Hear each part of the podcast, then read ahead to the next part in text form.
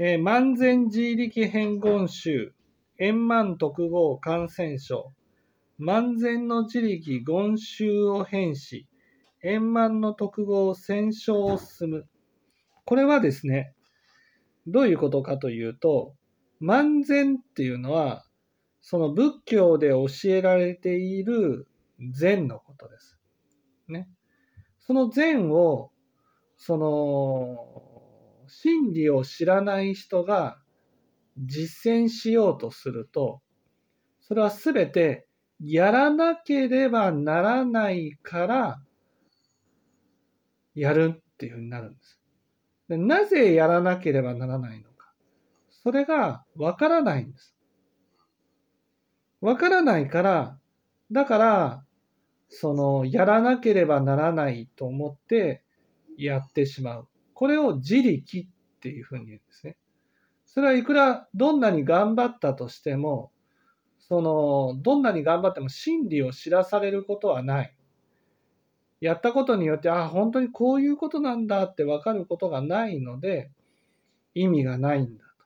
だから、衝動仏教では救われないんだ。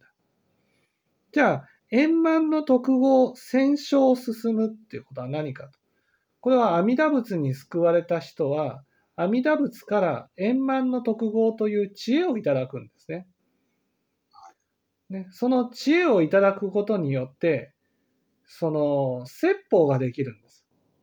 戦勝っていうのは、説法をするっていうことです。だから、南無阿弥陀仏、南無阿弥陀仏というね、お言葉を、ま、もっぱら唱えることではなくて、その、例えば整理なら整理、掃除なら掃除、そういう仏教でやらなければならない善をなぜやらなければならないか。それが、その仏法を解い解こうと思ったらね、そのなぜやらなければならないのかということが知恵で知らされるんです。そうすると、教えを解くことによって、なぜやらなければならないかが分かって、そして自然にやるようになるんです。だから、浄土仏教はね、善をやらなければ、やらなくてもいい教えじゃないんです。やらなくてもいい教えではなくて、自然とやるようになるんです。やらなくちゃいけないからやるんじゃなくて、教えを解くままが、あ、そうなんだ、こういう意味があったんだっていうことが知らされて、自然と行動に移すようになる。喜びつつ。はい。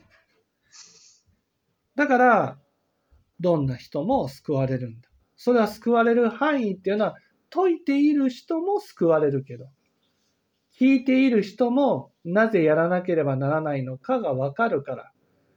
だから、修行ができるようになる。あの、難行苦行じゃないですよね。そう、難行苦行じゃない。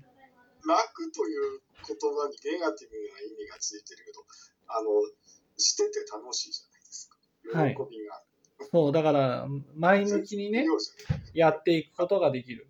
だから、救われるんです。